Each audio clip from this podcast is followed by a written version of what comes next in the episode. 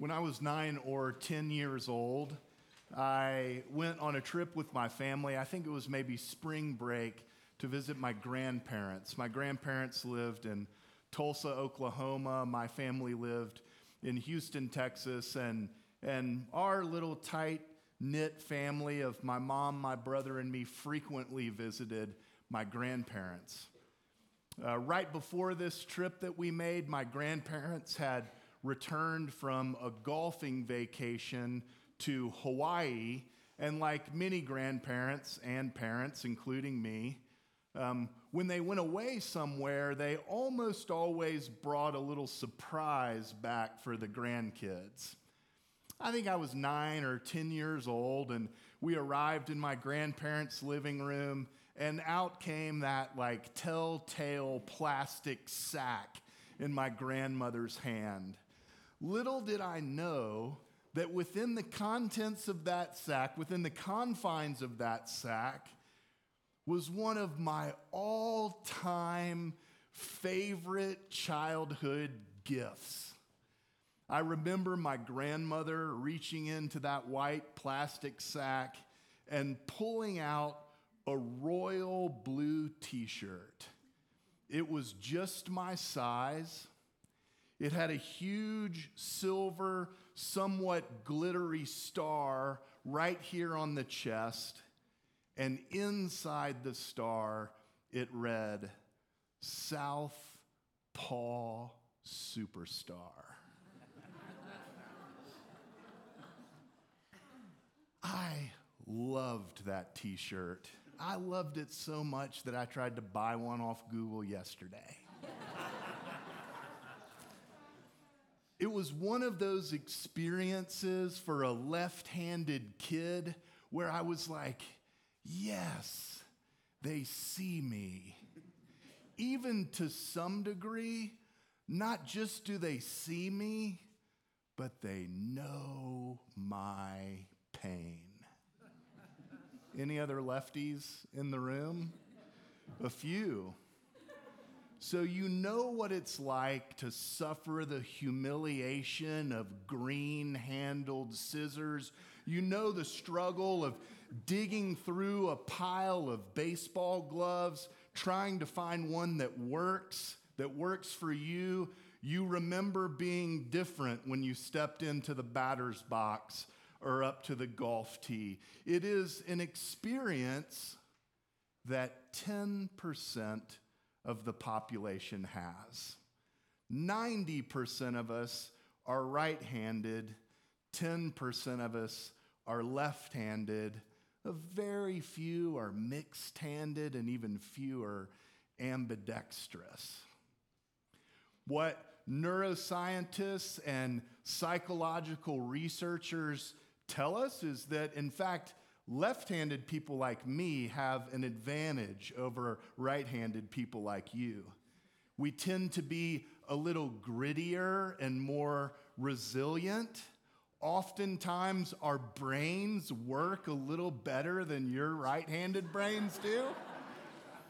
We're right hemisphere thinkers, but there are also more neural connections between the two hemispheres for left-handed folks than there are for right-handed folks. Oftentimes, we tend to be better athletes.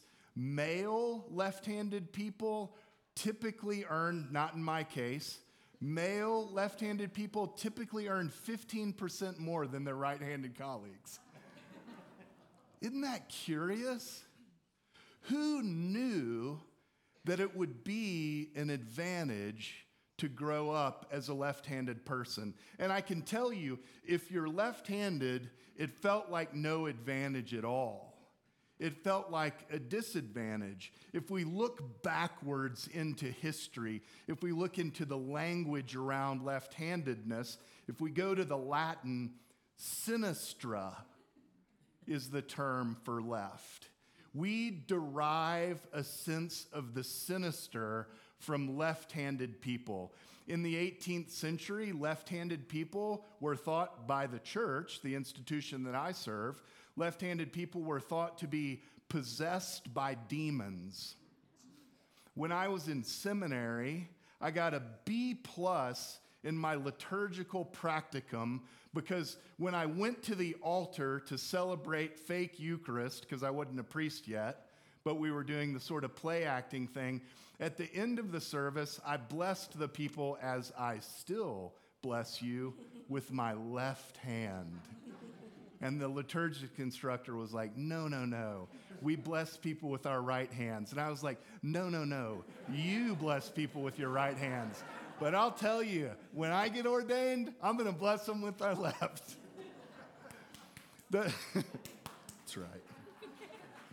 The culture is filled with the idea that for some reason, somehow, some way, being left-handed is bad. Which brings me right to Matthew's early telling of the Christmas story. We have the evangelist Matthew telling the very beginning of the story of Jesus' arrival, which happens for us again on Saturday, midday, and evening here in this place.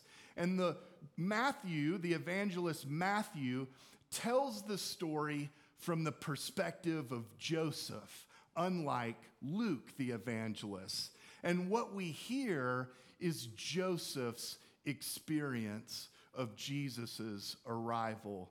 You could say, if we were to use language of the culture, language of the day, what Joseph was experiencing was his life taking a left-hand turn. You still with me? What a shock it was for this honorable man who sought, as the evangelist tells us, to do everything right in his life. What a shock it was for him to come to the understanding, to the realization that his wife, with whom he wasn't living, with whom he hadn't had any relations, was pregnant. Joseph, always wanting to do the right thing, seeks to quietly break their engagement and dismiss a pregnant Mary to a different town so that she might bear her child without the disgrace and shame that might come to her if she stayed within the context of their community. After learning this news, after devising his plan, Matthew, the evangelist, tells us that Joseph takes a nap. And during that nap, an angel comes to him in a dream and says, Joseph, I know you're freaked out right now, and I understand why you are. But what I ask of you is to come to the understanding that this is a blessing in your life. God, the Holy Spirit, has come into Mary, has made her pregnant, and the child, the son that she will bear, will be unlike any other that has ever set foot on the ground upon which we walk, then and even until today. You see, I imagine Joseph had the perspective that many of us have, right? I'll get married. We'll start a family. If I have a son, most likely that son will join me in my vocation as a carpenter, will work alongside me in my workshop, providing goods for the community, living an upright and righteous life. Until God, the Spirit, gave Joseph's life a left turn. It's not lost on me that all of us in this church, in one way or another, at one time or another, has experienced a left turn in life.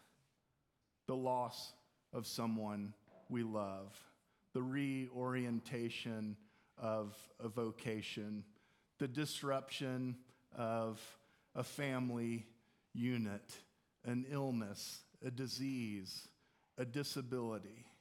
all of us experience left turns in life. I'll share with you, and many of you know this story, but I'll share with you the most dramatic left turn that came to the Bartz family, at least the Jackson-based Bartz family. We were living in Austin in two thousand one. Cindy and I had been married for six years, and we were trying to start a family.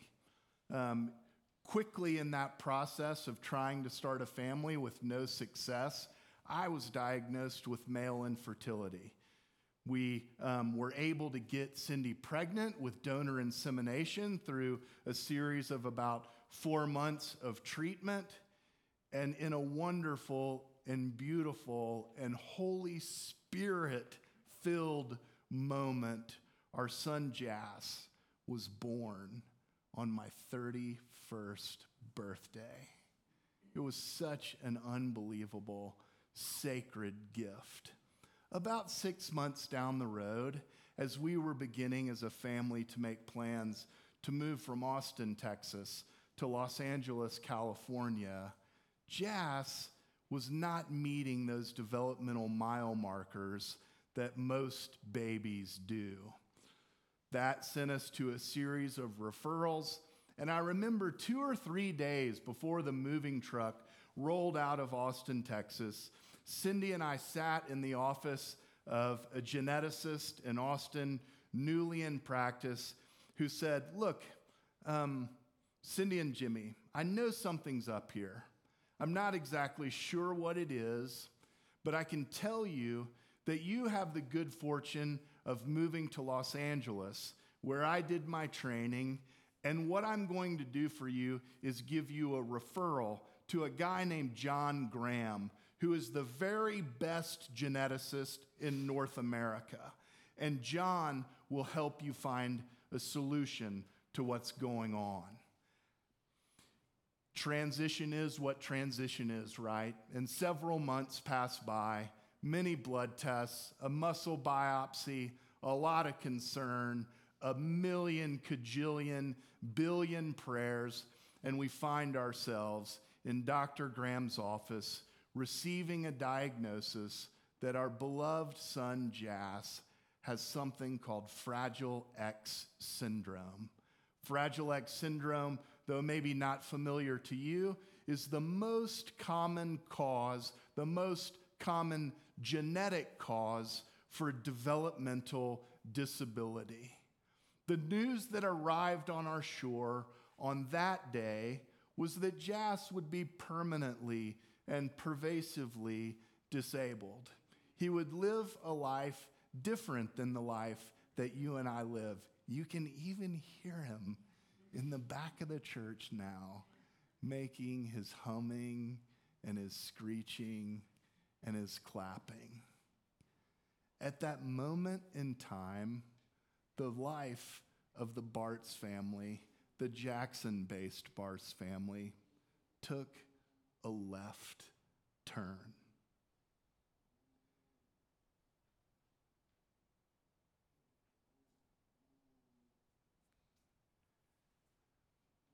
There is a paradox surrounding these kinds of left turns. There's a, a sort of folk tale that gets shared within the community of parents who have children with special needs, and that folk tale goes something like this, that the two of you come together and you plan a marvelous trip to Italy. You buy your tickets, you book your hotel rooms, you create your itinerary, you make dinner reservations at that pasta restaurant that you long to sit at for five courses. You get on the plane, the plane lands, the doors open, and you find yourselves in Indonesia. It's telling. Here's what I can tell you from my own testimony as a person who is the parent of a beloved child like Jas. I can tell you that it's the hardest thing that Cindy or I have ever experienced. Those of you who don't have this experience but have perhaps parallel ones, can imagine in your minds how hard it is. And then I would say, it is that and a little bit more. It's hard. What I can also tell you is it is the most beautiful and bright and wonderful and creative and unimaginably loving gift that has ever arrived at the threshold of my life. I can't look you in the eye and tell you honestly that I would choose it again, but I can tell you that I am a better, softer, more open, wiser, more compassionate, kinder, more loving human being because of that child, because of that left turn that came to the threshold of the Bart's family.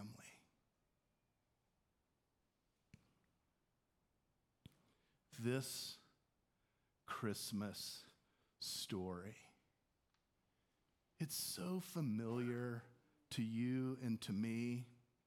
It moves through our unconsciousness. We see it around town. We hear it in the carols on our radio. We recognize it in the de- in the decorations of this church. We'll hear it told again in this place on Saturday. It is a story that is so familiar to us, but if we can step back from it and step out of it, we can see that this is a cosmic story. And the work of God is so mysterious and so mystical and so powerful and so wonderful that this cosmic story becomes fleshy.